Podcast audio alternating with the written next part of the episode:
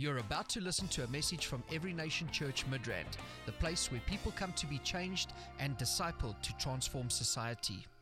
What is your way of living? And yeah, I'm believing God to speak to you. I don't think, I mean, there's only, I, I mean, I can share some points and some things from the word, but ultimately, He's actually going to have to talk to you and say, listen, Ryan, this is what you must do tweak this, adjust this, change that. This is what you must put in place. So I'm believing God that He's going to speak to each one of you this morning. As we share the word, as we, you know, as we as we speak, as we minister, you know, things are just going to drop, you know, and you're going to have some direction and some clarity, um, which will hopefully take you further and deeper. Amen. So, what I'm sharing on today, I mean, I guess it's uh, there are a lot of directions you can go if you if you put a heading like what what is your way of living, I'd like to talk today specifically. Um, let me put it like this. I think the, f- the first time this dropped in my heart was probably about a month ago.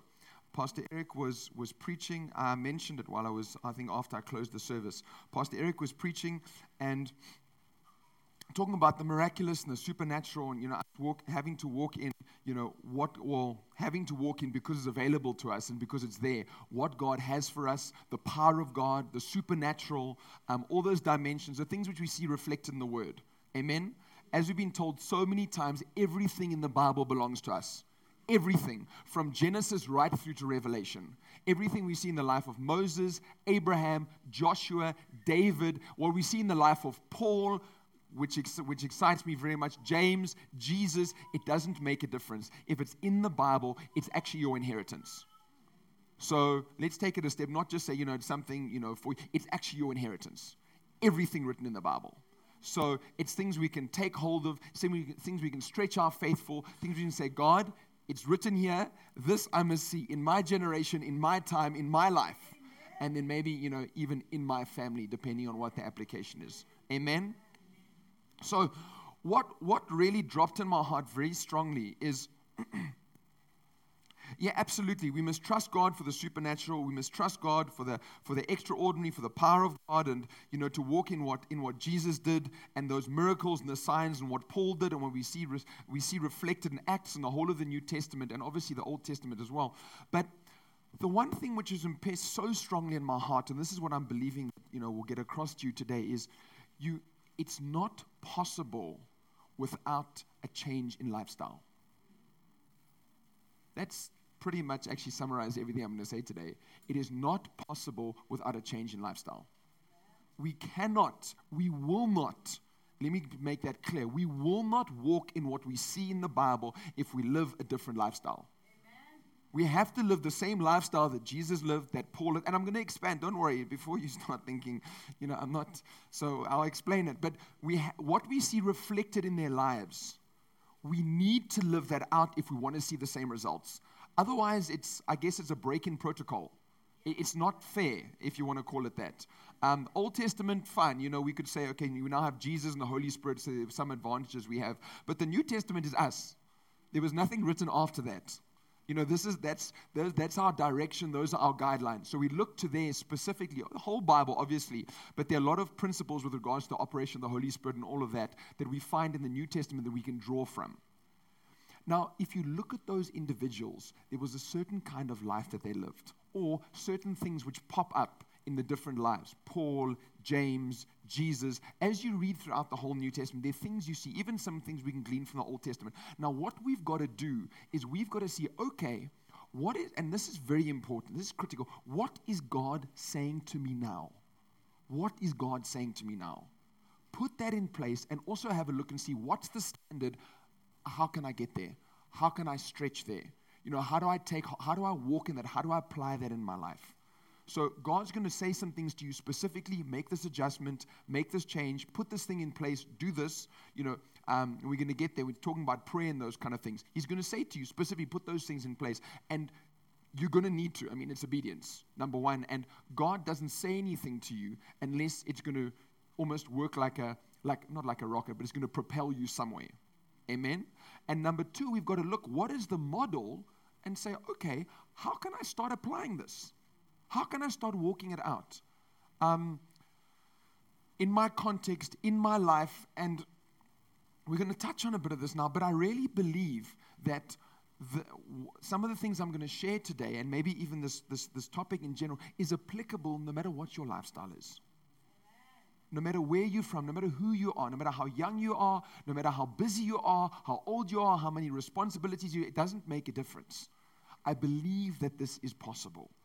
And as we start reflecting, and as let me say, as we start trying to reflect more of what the Bible sort of shows forth, I believe that's going to be one of the catalysts. That because obviously we, you know, there's things like faith and you know all of that we we need as well to walk in the supernatural. But this is going to be one of the avenues. And I'm bringing it to your attention because I believe we shouldn't miss this out. It's going to be one of the avenues which is going to cause us to step into what's written in the Bible and everything that's written in there. Amen? Okay. So I was, yeah, so what I was saying was, I don't, it doesn't matter how, how busy you are, how young you are, how old you are, um, you're still able to walk in. And the reason I say that um,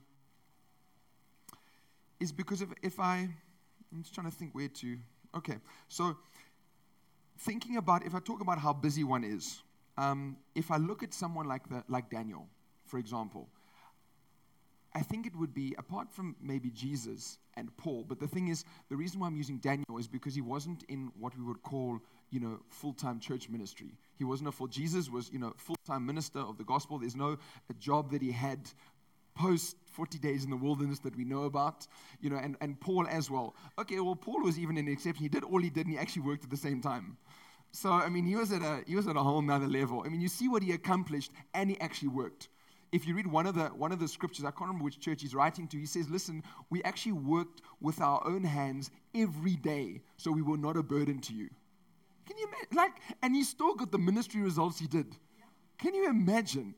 And tent making, as far as I know, is you know is probably quite a rigorous. I mean, you know, you you stretching, you cutting. You, I mean, I would be. I don't know about you, but I'm thinking tired by five o'clock you know, and probably they weren't, you know, working hours back then, I would guess. You know, like what we have now. You know, generally five o'clock, you know, if your boss is asking you to work over that, you know, it's generally sort of not okay. But back then, I don't think those kind of things, you know, those kind of things, we, we go in there with that. But anyway, so um, looking at the life of Paul, like, you know, he got, he accomplished all that he did while working. And there were seasons, yes, which he worked more, you know, and some which he, which he worked less. But he worked and he still got those results. It's incredible. So I just remember, and I'm not going to get the quote right, so I'm going to have to look it up. But if someone can remember it, they can, they can tell me. But during the, during the World Conference, which we were at a couple of weeks ago, last week, I think it was, and someone, yeah, last week, um, Brett Fuller, who is the pastor of our Every Nation Church, I think in Washington. Um, he heads up the North American, uh, all the churches for every nation for North America. Heads up all of those. And he has got seven children, by the way. So I remember he came down, yeah, seven kids. So you can just imagine. And the reason I know is because, like, right before us, with our very eyes, he came. This was Campus Harvest, probably like when it was still in Cape Town. So this was could have been 2004 or uh, five. It was something like that. It was a long time ago. And he was in Cape Town for the conference, with all seven of his kids at the shopping center. You can just imagine. So.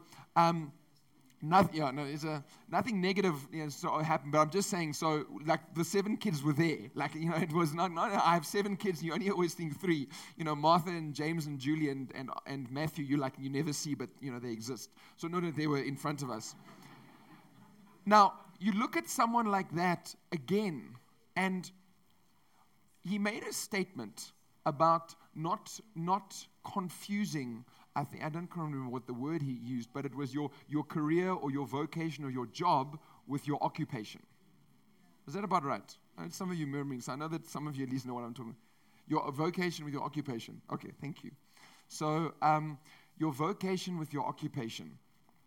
Because, you know, there's, a, there's maybe a, an, you, you go to the office every day you know, you work, for example, whatever your, your something, you go to the office, you work on a computer, you work on a big piece of machinery, you, I don't know, you're a plumber, whatever it might be. But then your, that's your occupation. But your vocation is what we see written in the Bible, specifically Matthew 28, 19 something that you know Rudzani drives home you know with all, he, oh, all, as often as he as you know he's given opportunity because you know I guess if the same thing's coming or maybe it's maybe, yeah, maybe we're not there yet. So go therefore and make disciples of all, of all nations, baptizing them in the name of the Father and the Son and of the Holy Spirit.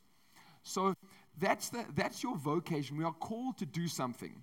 What Jesus emphasized, what Paul wrote about, that's what we are called to forward and to action on a daily basis, regardless of our circumstances or our environment. It's, ir- it's irrelevant where you are. Now you see, okay, how in my environment can I forward this? My vocation is a direct um, mandate from God. I think Second Corinthians chapter 7, 21, I think, it says, you know, we have been, he's given to us the ministry of reconciliation. He's actually, it's given to us. So in, all, in other words, what that means, also all the grace we need to walk it out and establish it, we have it. It's all it, we've actually got it already. So it, whether we feel you know uh, it's going to be a bit difficult or not, it's there inside you already. So, but going back to what I was saying, so we need to have a look and say, okay, within my context, where I am, however I'm doing things, how do I forward this mandate from the Lord? That's what you need to forward, and that's what you need to walk out. So that's the primary thing. That's why I wanted to bring up bring up what he said. But just thinking about Brett Fuller, so if you think from the little bit I've seen from the outside, I mean, it's not like I've met with him that many times. But, you know, seven children, overseeing the, the, the churches in North America. He was also the chaplain um, for the Washington Redskins, which is a football team. I don't know if he did that in his spare time or I'm not quite sure. Maybe, you know, whatever, half an hour on a Sunday he just gave them. But, but you see another example there of someone who's probably quite busy but you listen, if you just listen to that 10 or 15 minutes he got given at the World Conference, you know, he was speaking about the book of Amos, and you know, I mean, he went, the amount of research he must have done to get that message. If you listen, you'll understand. I mean, he was talking about background, which he dug, I'm not sure how deep he went to dig all that stuff out. So, but again, that just emphasizes what I'm saying about time. It talks about time. How are you managing your lifestyle? What are you doing? What are the priorities? So, what are we putting in place and how are we doing? That guy must be busy. Really. Like, I'm sure he's busy. So, Paul must have been busy, but look at the results, you know, he, he generated. They were off the charts. And uh, by the way, you know I, know, I know a lot of his stuff was written in prison, but, you know, if you take, but, yeah. But so maybe you say he had time, but it, but if you but if you take the prison if you take the prison time out, and you see what the Bible reflects about what he did, then maybe his time was even, you know, is even less. If we say Paul was around for this long, but actually that amount of time he was in jail, you know, that's when he wrote his letters, he must have accomplished quite a lot in the time that he had, which may not have actually been that much. Um, so if we look at someone like Daniel, for example, there's, a, there's an Old Testament example. I was thinking of Daniel, and probably he was one of the, that's what I'm saying, apart from Paul and maybe Jesus, but I wanted to mention him because he's, you know, a working person for lack of a better word. He was probably one of the busiest people that I've, that I've seen or that I've ever come across. Um, you know, you read all the way to uh, Daniel chapter 6, and you see the kind of responsibility that he had. Uh, maybe we'll go through it in a minute, but it was, it was nothing compared. It's probably even above what most presidents have today. The kind of area he was overseeing, what he was responsible for. If you go and read it, that's the amount of responsibility he had. But now you see yet someone, I mean, it's incredible. If you read in, in Daniel chapter 12, there's an angel, there's an angel that comes, I think it's an angel that comes to him, and he says, um, Daniel, you are, you are most, I think it says, you are most beloved, or most beloved Daniel. Now, it's because there was a kind of life he lived. There was a kind of way he operated. There was a kind of lifestyle he had. I mean, if you look at what this guy did, maybe we'll go through some scriptures, but in the, in the midst of the busyness, and you know, being, as chapter 6 tells us, second in charge of the global world power at the time. Because, you know, there were a whole lot, there's 120 satraps, and there were three above them, and then there was the king above that. And he was also, just, you know, just because he had extra time, he was put in charge of you know, out of those three, he was the he was the premier one. So, you know, I'm sure that came with some extra responsibility. But yet, you you look at something like um, Daniel chapter 10. And you see, he was reading the book of Jeremiah. And as he was reading it, it became clear to him that Israel was only supposed to be in exile, I think it was for, for 70 years or something, something like that. And he says, became clear that that time was up. That was obviously by inspiration of the Holy Spirit. That's where it came from. But what I'm, but he must have been. What I'm saying is, it didn't come some kind of a. You get me, like funny dream somewhere. Oh, go and read the book of Jeremiah, you know. And then like he was probably reading and meditating on it which was a custom of his, and that's and because, or even let me say, because maybe he was filled with the word, because he would and he'd read it before, maybe even while he'd been going out through the day, something dropped. That can also happen. My my um, theory is that he was probably reading it, and then obviously, you know, something got opened up to him.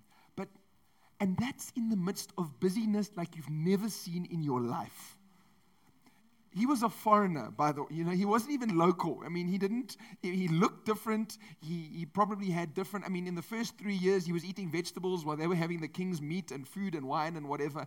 This guy was different. Do you think he, you, can you imagine the challenges he probably faced? If you think today is difficult with regards to legislation in place, if you say something, you can be charged. You know, there's stuff in place to safeguard us. Back then, he was forcibly removed from his nation, but tied to a chariot with the rest of them, taken off to Babylon, and then, you know, put in this king's development program, whatever, and then he, he went up the ranks from there.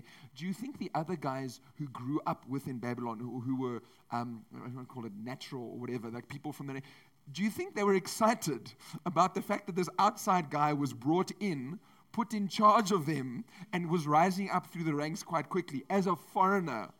as an in, who, and when, by the way, when he came in, he didn't know the la- he didn't know the culture, he didn't know the language, he didn't know the literature, none of that. I mean, talk about a big disadvantage. This guy, I mean, talk, he had almost everything that could possibly be stacked against him, stacked against him. And we read in chapter 6 that he rose to the highest position of the global ruling power below the king. But now, you, if you look at this guy's lifestyle, you'll see obviously why he did that and what, what, what happened. But going back to what I said, he meditated in the book of Jeremiah. He made time and he prioritized it. He did it in the midst of his busyness. Amen? Am I it makes sense. In the midst of his challenge, in the midst of the difficulty and the hardship, I mean, there are probably 20 voices screaming at him all at the same time, maybe even 50 going on in crises and all of that. In the midst of all of that, he still was meditating the book of Jeremiah. In the midst of that, he prior. So let me not. He, he made he ensured that he that he spent time with God. In the midst of that, in the midst of that, uh, Daniel chapter I think it's chapter 6 is about verse 10 or 12. It says that he went, he opened his window and faced Jerusalem to pray, as his custom was since early days, number one. And it tells you there how many times a day he prayed. By the way. So is it. Um, so when he knew the writing, okay, well, maybe I'll say something about that. But when he knew the writing was signed, he went home, and in his upper room, with his windows open toward Jerusalem, he knelt down on his knees three times that day.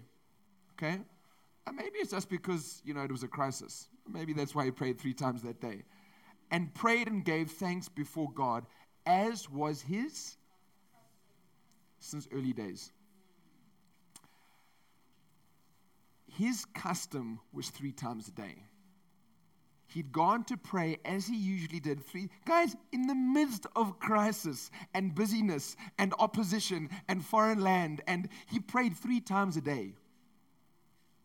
Probably he had to prioritize it. I mean, let's be honest. There was probably enough work to keep him and a whole staff of secretaries and administrators below him busy, you know, for the next 150 years. There was probably that much. But he, what I'm saying is he prioritized that. He probably had to push to make it happen but he made it happen. Um, oh, yes, I wanted to make one comment here. So, this is, this is important. And it says, and prayed and gave thanks before his God, as was his custom since early days. The sooner you start it, the easier. It's that, it's that simple. Like, life doesn't get any slower Life doesn't get any easier. Life doesn't get any less busy or less difficult. It only it goes. It's a it's a graph which keeps on going up. Okay, maybe one day when you know you're reaching like 85, your children are sorted and you know whatever, and every and now you're just kind of adding a bit of value here and there. Maybe then it's you know it calms down a bit. You know, um, I don't know. I mean, I'll let you know when I get there. Um, I can't. I can just I can just theorize. But um, he started this when he was young. He started this in the beginning.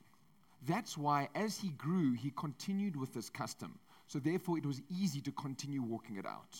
You know, we always talk about, about something like tithing or giving or whatever, and it's the same. You know, when you start early and you continue going. So, as was his custom since early days. So, that's maybe my first point. You need to start it early. The best time to actually start is now. Because wherever you are in life, wherever you're on, it's, gonna, it's not going to go down. It, it can't. Um, the lottery can only be won by, you know, one in, I don't know, Roland, maybe you know the stats. One in, I don't know, 100, 100 million, a billion, I'm not sure. What, what I'm saying is like the free stuff handed out to kind of get you here in a shortcut. That, that can't, that won't happen to your average person. Look, I would never ever buy a lottery ticket in my life. I never have and I never will, just by the way, but I'm using it as an example. So um, that can, and there are obviously ways you can cut corners. You know, there's things you can do sometimes. Oh, we all know. There's, no matter what your industry is, you can cut corners to get you there quickly as well. Unfortunately, once you get there, you have to maintain it because you're the one who got you there. So it gets more, I mean, it's, you know, yeah, it's not easy. So, as was his custom since early days, this is what we've got to do. So, my admonishment to you is start today. What is God placing in your heart? What is He saying to you? What do you see reflected in the Bible about lifestyle and what we should do and how we should live? Start putting that in place today. And then, okay, yeah, we'll get, and then see how you can adjust things, see how you can change things, see how you can prioritize. I can't tell, I'm not going to tell you how to. All I can say is that probably Daniel had enough work to definitely keep him past praying three times a day. So he had to prioritize some things and say, listen, this is just what I'm going to do now. it's, th- that's your decision to make. I can't tell you how to do it and that you must, what your situation looks like. You have to decide, obviously, because it's, you know, it's your life and your circumstances. But I just want to bring that point up. It's probably what he had to do. It, maybe all the time, at least some of the time I know.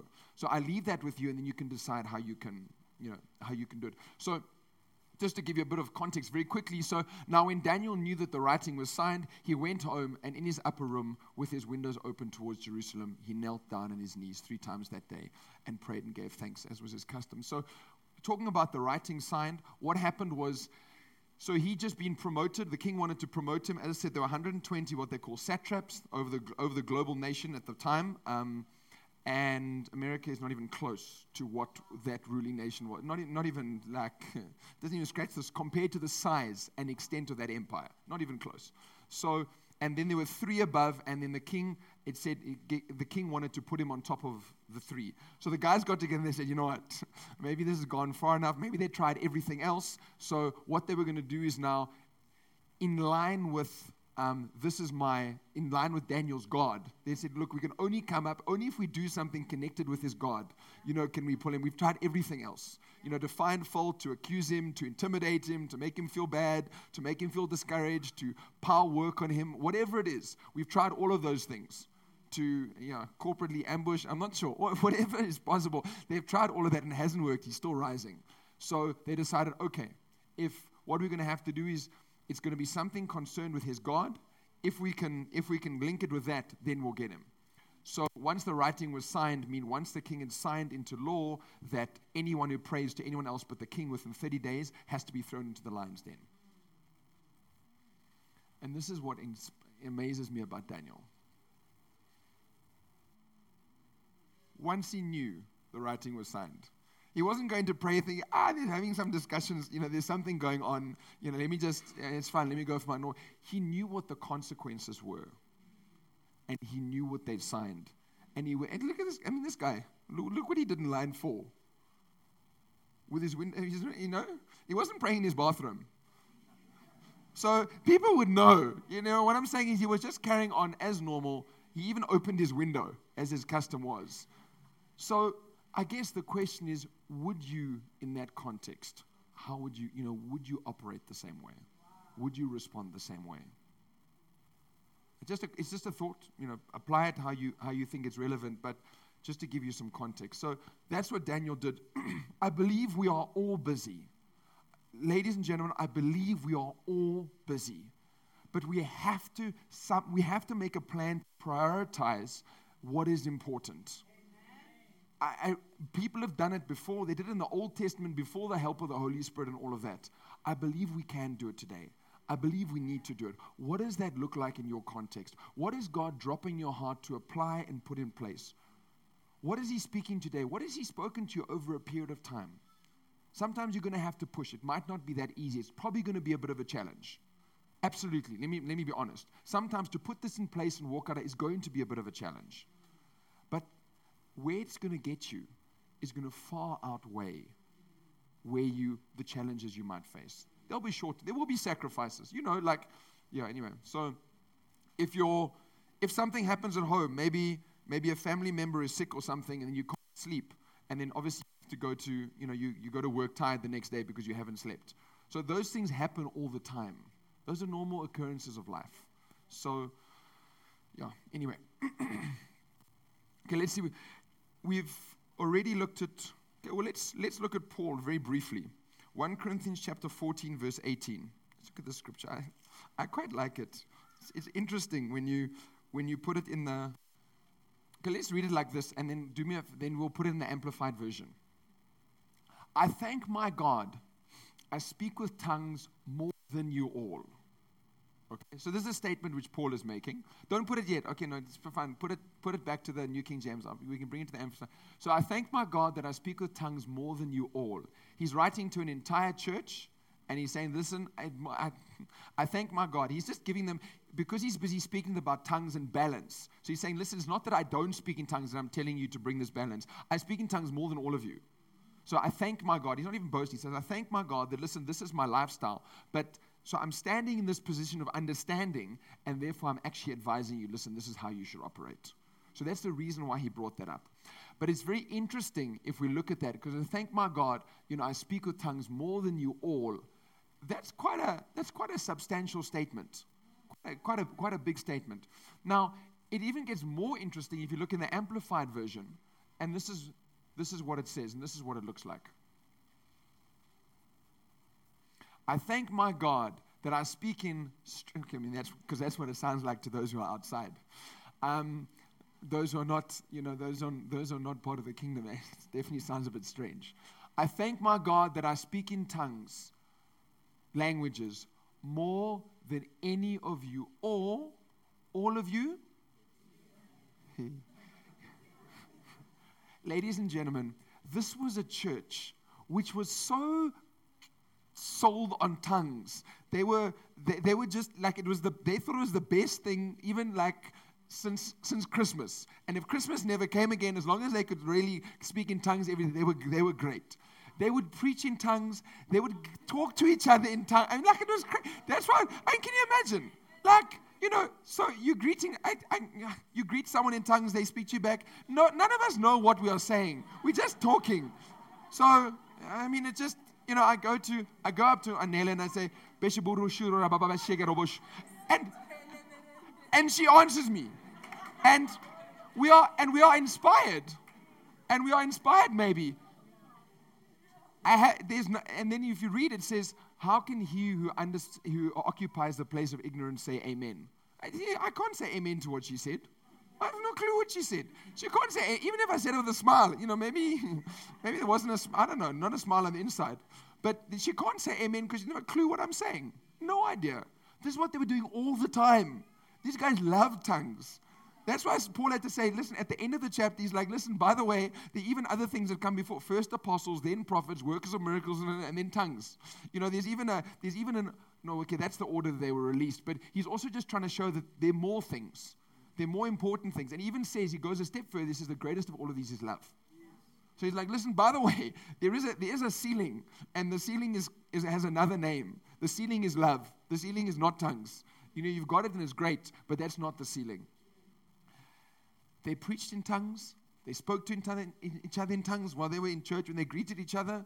Um, they did that. They spoke in tongues all the time because they thought it was so great.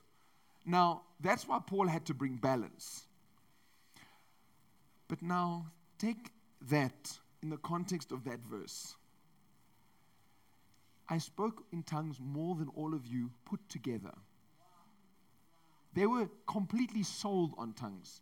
And he says, More than all of you, put all of your tongues together, how much you guys pray, and I pray more than that. He was busy. Paul was busy. He had stuff to do. Right? He had people that, can you imagine? Just read through Acts and you can see the guy was busy. Sometimes there was legitimate stuff he needed to take care of. Sometimes there was, you know, someone, you know, just behind him. You know, if he turned left or right the wrong way, they'd throw him in jail or stone him or stab him or shipwreck him again or, you know, whatever it is. If you're not sure, there's a list in Second Corinthians, I think chapter 11, 2 Corinthians, a list of all the stuff he went through. You know, five times beaten with rods and, you know, life was, life was tough, you know. So, but he prayed in tongues more than all of them put together. In the midst of his busyness, in the midst of his difficulty, in the midst of what he was experiencing, this was his standard and this was his lifestyle. I'm saying to you today that this is something we should aspire to, this is something we should aim at, and this is something that is possible. It is possible. If someone did it in Paul's context, and as I said, we've mentioned what his context was, and you can read the book of Acts to see do it in the midst of that, then you must know us in, you know, in a place where we are, and I'm speaking generally, I'm pretty sure that most, that almost, that no one here has sort of experienced or was experiencing on a daily basis the things Paul was. You know, I can just have this picture of him running and someone, you know, right behind him, you know, everywhere. Like life was hectic. So I thank my God that I speak in strange tongues or languages more than you. He was busy. He had a lot of stuff to do, but this is what he prioritized. This is what I'm saying. We need to see how we can adjust our lifestyles.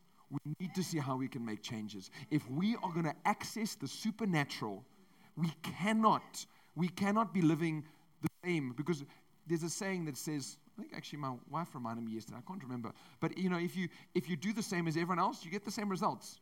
You know, you get you do the same as whoever. Those are the results you get. You do the same as you know you, you, you aspire to. If it's something you can't step into tomorrow, you're aiming at. Listen, this is the standard. Those are the results. It's that simple. So we need a push, we need to desire it, we need to take hold of it, and we need to prioritize it as best we can. Okay, where can we where can we go from here? Um, okay, let's just these are some things to make you start. I know, sorry, I just don't, don't want to mention this. Um, okay, so if we have a look at Matthew chapter 15, verse 32 what you'll see there is, and you read, I think, from 32 maybe to 35 or just before 32 and just afterwards, but you have a look there and you see what happened was um, Jesus was, that's one of the accounts of, you know, Jesus feeding the multitudes. Um, I think it's the 5,000. And what happened was they continued with him for three days. So they continued with for three days. And it was challenging and it was tough. And he said, Listen, it's so tough that if they leave now without food, they're going to faint on the way. So, I mean, these guys had got to the end of what they could do naturally. You know, they'd, they'd pushed as far as they could. And he's like, listen, I know. If I send them back to villages to go and find, they're actually not going to even make it. So we have to make a plan where we are. So that's in itself interesting. But it just sort of, the reason I'm bringing it up is then, how far are you willing to go? How much are you willing to do? Even more than that, if we, if we, take, it, if we take it into a lifestyle context, they followed him for three days. It was a three day meeting without food. Wow. That's what it was. And I know, and mo- most of us, probably myself included, you know, if the meeting's coming to lunchtime and they haven't given any snack, and it was from, break, you know, obviously, you know, and because, and we still probably ate breakfast before we left home, probably. You know, if it's getting to lunchtime and there's nothing, you're thinking, hey, these guys are not serious. You know, you know, who do they, who do they think we are? You know, we're not coming back here again. So, but this was no food for three days. Ladies and gentlemen, we've got to adjust our lifestyle. Yeah, it would be tough. We've got to adjust our lifestyle. So, what I'm, the reason I'm bringing this up is we've got to have a look at ourselves and our context and say, listen, how did I view Christianity up to this point? Yeah. What, did I, what did I see was normal? Do I get upset? And, yeah, okay. Do I, do I, I do I get upset when a leaders' meeting goes more than two hours or three hours? You guys with me? If we're going to get the results that Paul had and the disciples had, there's a different way we've got to live. I'm going to show you another example now. There's a different way we need to live. And I'm not saying that every leaders meeting must go, you know, until the Lord returns or, you know, kingdom come. I'm not saying that at all. I'm just saying what we've got, what Pastor Eric made a statement about redefining Christianity. We're going to do that as a church. And that's where this thought dropped. If we're going to redefine Christianity, the way it's going to be walked out also has to be redefined. You cannot redefine the results without the, the, the path getting there looking different. It's not possible. So that you, with I'm just trying to sort of reprogram your mind a little bit. I'm not saying that we're ever going to have a meeting for three days, um, but just to say, okay, until now, every meeting, if it's not done in two hours, you know, whatever, you know, life is not okay. Let's step, let's step out of that and say, okay, let's look at some of the standards, some of the principles. You see the results that Paul got. I mean, he had to teach, he taught overnight until early hours of the morning before he left. Jesus used to teach long, t- three days, and that's why they impacted people the way they did. You know, there's a way you can impact someone in 30 minutes, there's a way you can impact them in three and a half hours obviously the quality for the three and a half, I mean, you know, it's, it's also the, the qualities, you're not, you're not just extending for the sake of it, but the quality's got to be there. But if you have a look at the results and you have a look at the, I mean, he, he taught in um, the school of Tyrannus, in Acts chapter 19. He, he, school, he taught in the school of Tyrannus every single day for two years. And then Ephesus exploded. Literally, that place exploded. But it took, I mean, that was, that's a lot, that's a lot of time. Amen. Okay, let's look at this, this example quickly. Acts chapter, I think it's 20, verse 7. Yeah, Acts chapter 20, verse 7. Let's pull that up on the screen quickly. Acts 20, verse 7. now, in the first.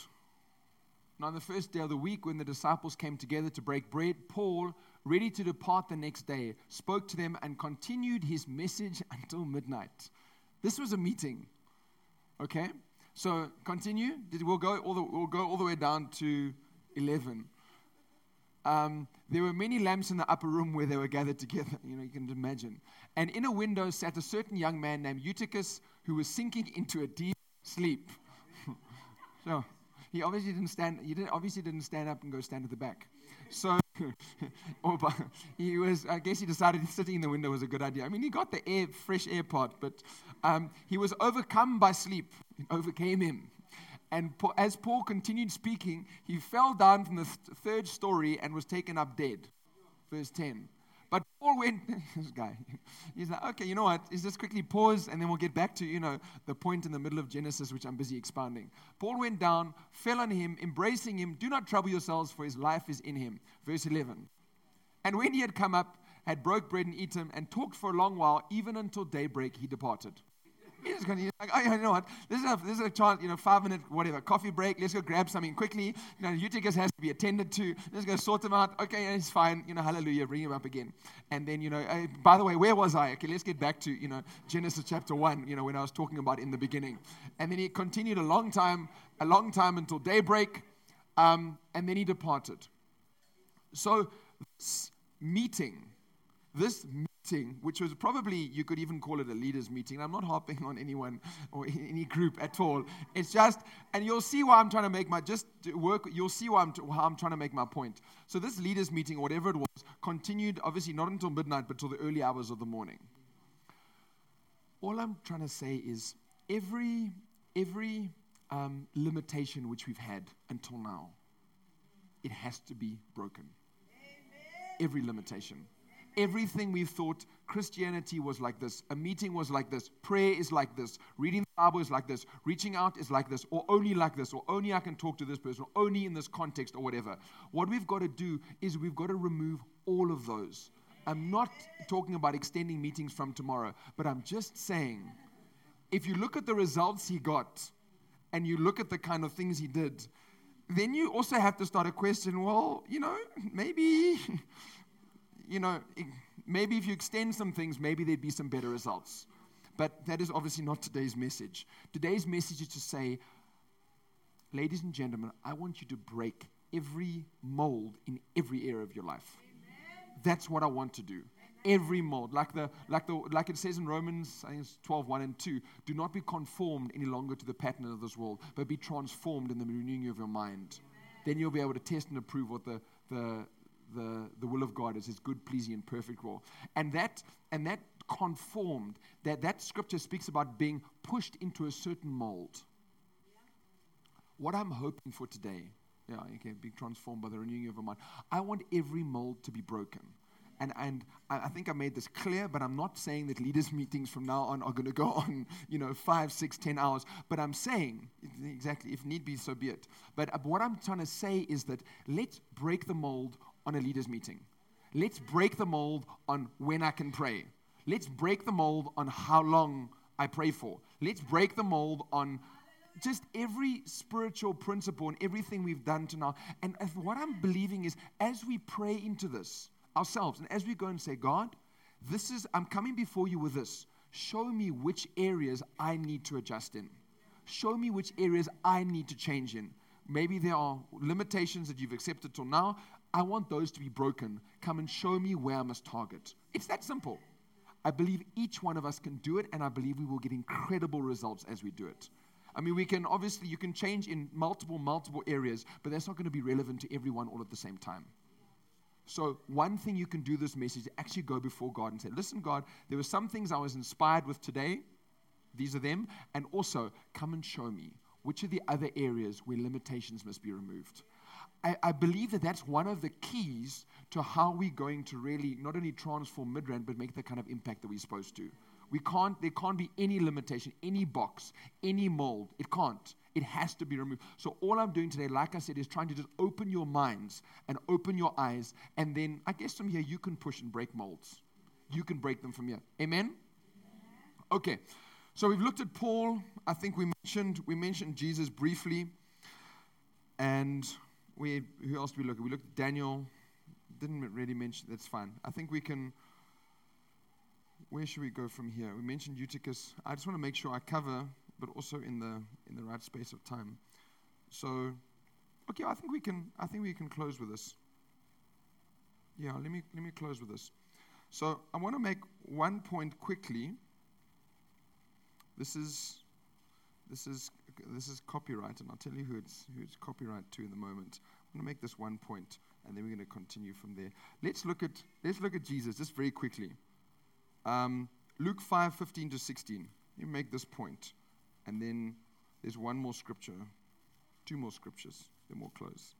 So, at least I'm being honest, that's actually where we're going. So, Luke chapter, Luke chapter 5 15 to 16.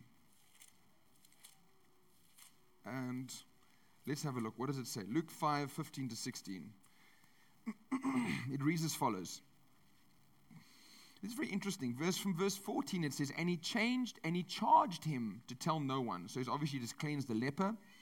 But go and show yourself to the priest and make an offering for your cleansing as a testimony, excuse me, as a testimony to them, just as Moses commanded. Verse 15. However, the report went around concerning him all the more, and great multitudes came together to hear and to be healed by him of their infirmities. So great multitudes came together. So obviously the report is now going out. You know, people with no legs, you know, they are growing, people are being healed, people are being delivered, people are being changed, transformed.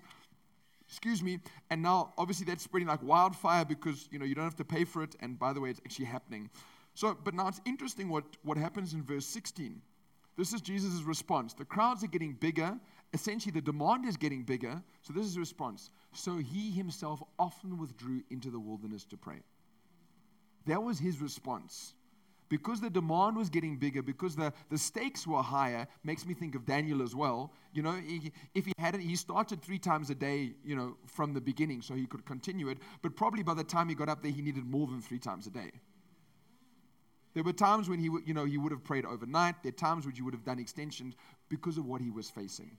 So this is what Jesus did. Because the demand was getting bigger, because there was more need, so he had to push further and go deeper.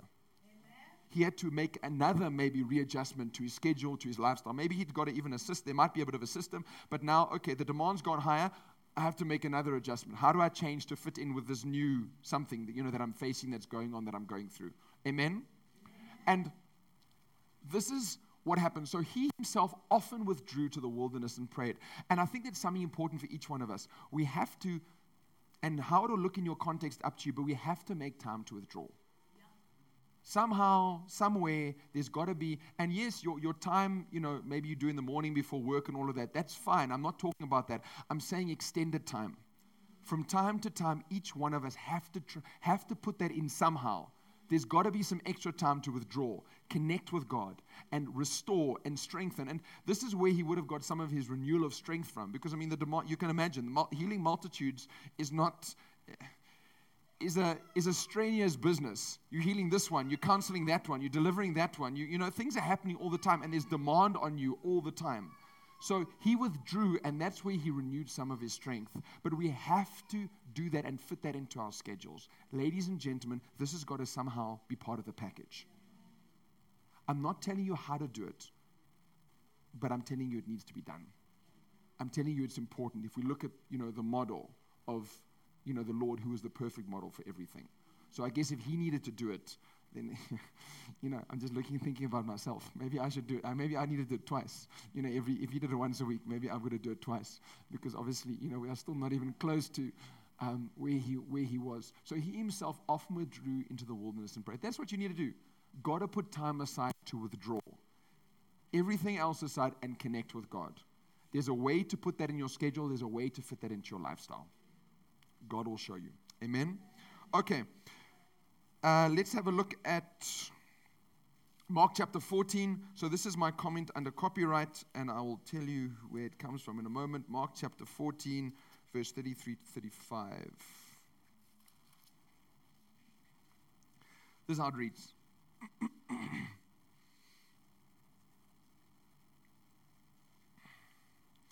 so, this is under copyright from my wife, and I will tell you why I believe this is so important. Uh, it's important to marry the, yeah, it's important for things to happen at the right time. Then they came, yeah, that was by the way. Then they came to a place which was named Gethsemane, and he said to his disciples, Sit here while I pray. And he took Peter, James, and John, you know, his, his, generals, his, his, his core three, with him and began to be troubled and deeply distressed. Then he said to them, My soul is exceedingly sorrowful, even to death. Stay here and watch.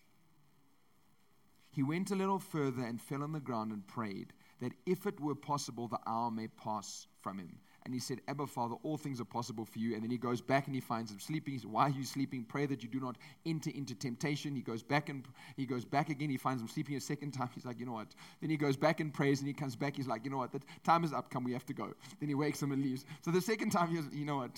he didn't even bother. I guess he knew that maybe nothing would change. But two interesting things here. Number one, what Jesus did is he left them there and went further sometimes you need to go further. Away from whatever, you know, the people around you, going to even to the point I said earlier, sometimes you need to go further. You need to go away, you need to go past. It even extends as far as if this is the standard, sometimes you need to go further. So it just, ladies and gentlemen, it depends on what you want. That's it. It depends on what you want. The Bible is available to everyone. The promises and what you can walk in and experience is available to everyone. What do you want? How far are you going to go? So he went further. And there's times where you need to go further. You need to go past. You maybe need to say, I'm putting time aside, and for whatever reason, this is what I'm going to do during this time. That's going further. That's going. That's taking scripture and saying, listen, this is the standard. I'm pushing towards something great and higher. And there's a kind of lifestyle I see in the Word, and that's what I want to walk in. Amen. Okay. So, because you know what it's going to bring about. So. The, the comment, the, the comment under copyright is that um, your rela- a relationship with Jesus is not enough. A relationship with Jesus by itself is not enough. And before, I can already see this. I don't even have to look at the faces. So let me explain it. They had a relationship with Jesus, okay? Now, he said, pray, they slept. They had a relation. He said, pray, they slept. Soon after that, he went, he said, okay, come, we're going. They went back. Soldiers came. The whole discipleship movement from the last three and a half years scattered, finished in the space of, you know, one Roman bringing about Jesus. Then soon after that, Peter denied Jesus. I strongly believe, in fact, I'm, yeah, I, let me say I strongly believe because, you know, the Lord hasn't told me himself. But I strongly believe that he says, you know, pray that you do not enter into temptation. And what happened very soon after that? Not only the, temptation is not necessarily just sin. They were like, ah, crisis, you know, let's all go. And then Peter denied him three times. That's temptation. He was tempted to deny him in three situations and he succumbed. Absolutely. I am convinced if he prayed, that would not have happened. So it's serious. That's why, you see, you can't always, you have to sometimes go further. You've got to put the further aspect in your life. You have to. Because they just had the relationship, they kept the normal, they kept the okay. And look what the results were. The okay is sometimes not enough. Let me say that again because I'm serious. The okay is sometimes not enough. It's that simple. So we need to be serious about what is the standard, what is the Bible saying, what is it showing, and then trying by all means to emanate, to Im, Im, imitate that, to push towards that, and to take hold of that. It's serious in that situation. The crisis came and they they fell because they didn't do what they were supposed to. They slept. They didn't go further. They didn't push. They didn't go the extra mile. So, I mean, I'm challenging you today. I'm inspiring you today. Go the extra mile. Don't look at what the people around you, how they're living out their walk with God. Don't. If you can be inspired by that, but don't use that as, a, as your standard. Use the Bible as your standard. What are the principles being reflected there? Because ladies and gentlemen, there is so much more that we can walk into, that we can experience, and we can access. And this is what I want to close on. 1 Kings chapter 17, verse 1. This is what I'm, this is what I'm closing on.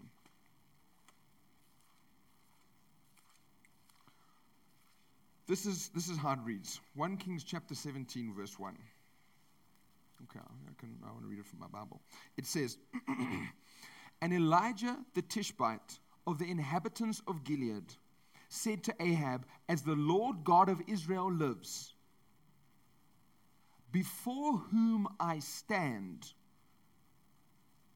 and that's speaking of current, there should not be dew nor rain these years except at my word. Elijah's statement here, I believe what he was saying is Ahab, as I stand before you, Pastor Eric's mentioned this before. I heard this mentioned by Pastor Sam first time a couple of years ago, from some few years ago. As he was standing before the king, he's saying, You know what? I'm actually standing before God. But listen to me on this. The difference is, you know, the same as we know, like the Bible tells us that where can I go to get away from your presence?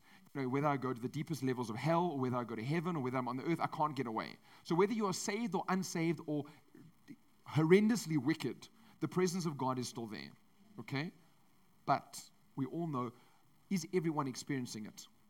Is there, is there a connection with that presence? Is there a depth? Two people can be standing next to each other, literally. Someone can be encountering God, and someone else can be just either, either far from God or just saying, you know, Lord, thank you for today. There's nothing wrong with that, but I'm saying in the same space.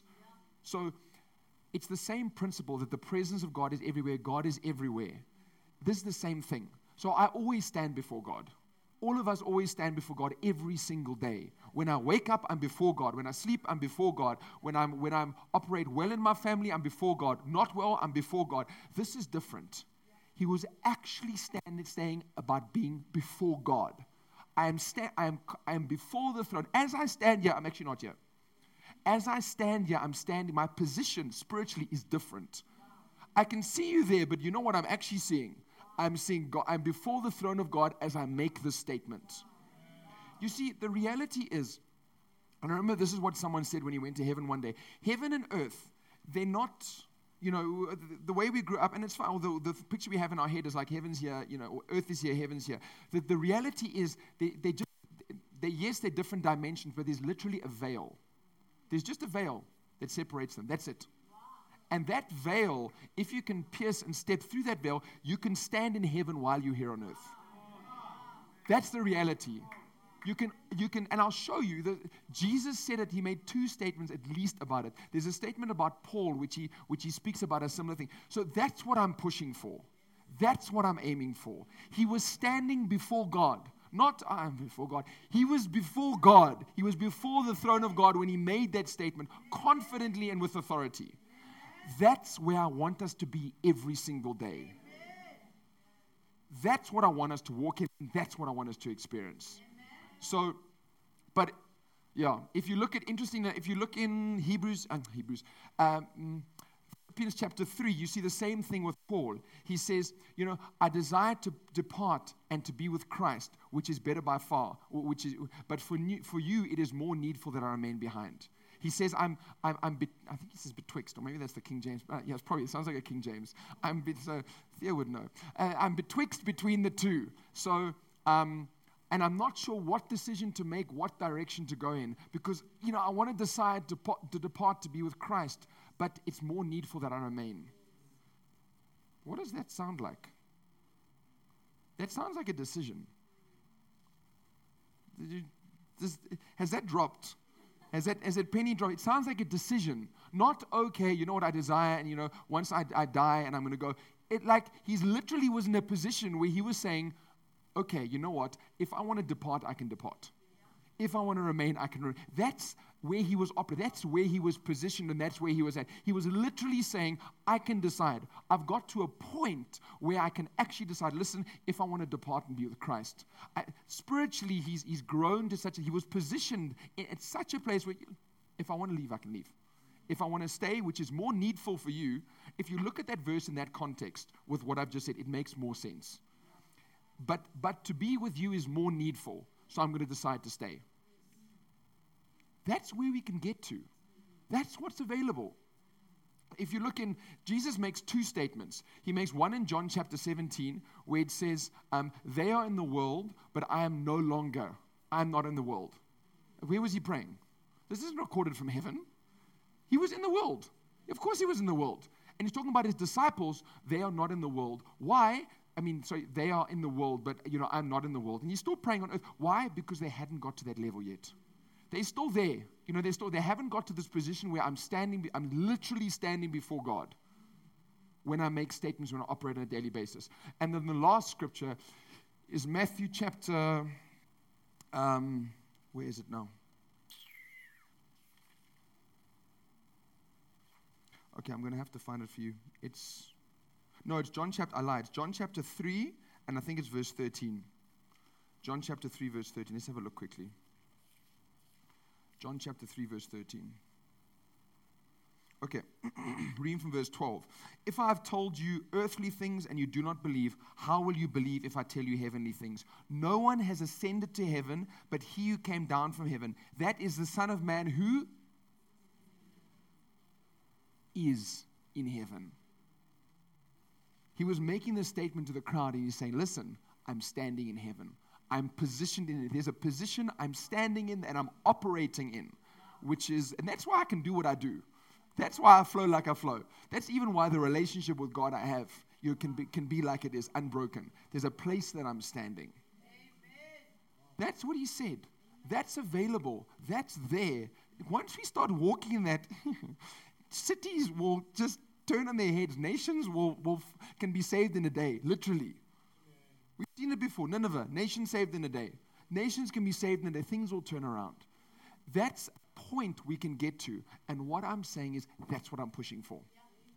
That's what I'm aiming for, and that's what I'm driving for. That's my standard. So when I'm encouraging you today, saying, let's remove all the molds, let's remove all the all the all the shells, and try and run with what does the Bible say? What is God putting in your heart? That's what I've got in mind so that you can get there. God is also going to speak to you about what is your process and your journey, your way, your path to get there. Yes, there are general principles we need to pray, but it might look different for each one of us, how it works out, how it happens, or maybe God is going to focus more on you in this area during this time, someone else in a different area. That's why we've also got to be open to what He says. Number one, what is He saying? Number two, not specific in that order, but number two, what, is the, what do we see written in the Bible? What do we see written there and what do we see available? The Lord God before whom I stand. That inspires me, that excites me, and that, you know, it, it does something inside me. It's available, it is possible, and it is there. It's tangible. We, people have gone there before, so there's no reason why we can't get there. It's available and it is possible. But we're going to have to go further. We're going to have to go the extra mile. We're going to have to, whatever we need to do, in fact, God, what are you saying to me? Do it yesterday. You know, put it in place. We're going to get there. It is going to be incredible. This ministry has come to you live from Every Nation Midrand. For other life changing messages and more information, log on to www.everynationmidrand.org.